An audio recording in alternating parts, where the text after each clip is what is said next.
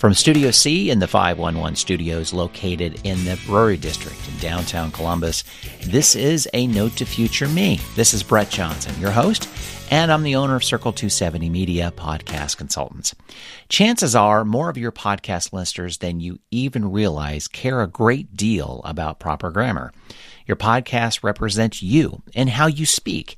You want your podcast listeners to understand what you're saying, to think you're bright and competent, but your weak word choice might be raising eyebrows and red flags. With incorrect word choices, people might not actually know what you're trying to say. Grammar rules were created to make communication clear. Communication is the heart of podcasting. When you use words incorrectly, you can sound sloppy, imprecise, and even unprofessional. Here are six words you think you're using correctly in your podcast, but you may not be.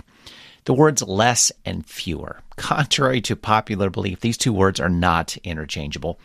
Here's a usage trick to keep in mind. If you can count the number of whatever it is you're referencing, use the word fewer. If you can't, use less. Remember, this rule is important enough that the Game of Thrones TV show had two characters correct the misuse of the word less three times.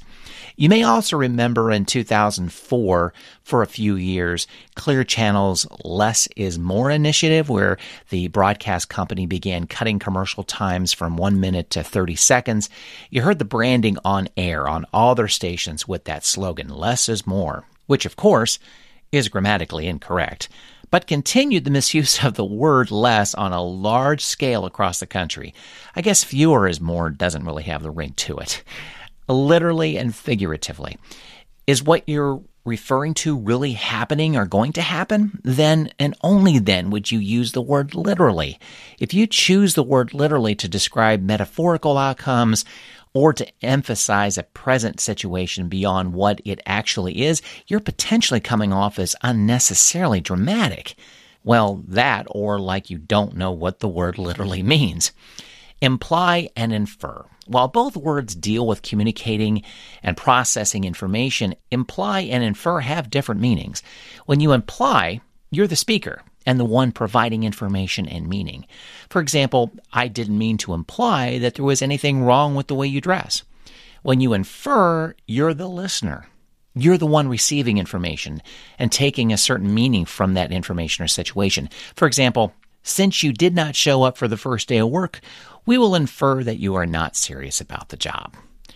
Now's a good time to take another listen to your latest podcast episode and see how you're using your words.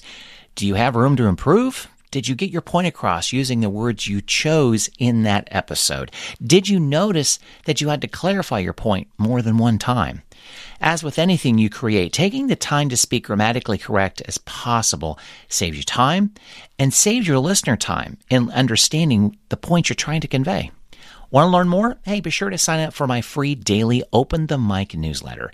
Each day is a different topic from articles around the web on podcast monetization, podcast marketing, podcast audio production, the week's podcast news, and our suggestions for your next seven days of podcast listening. The link to that newsletter to sign up for free is in the podcast show notes.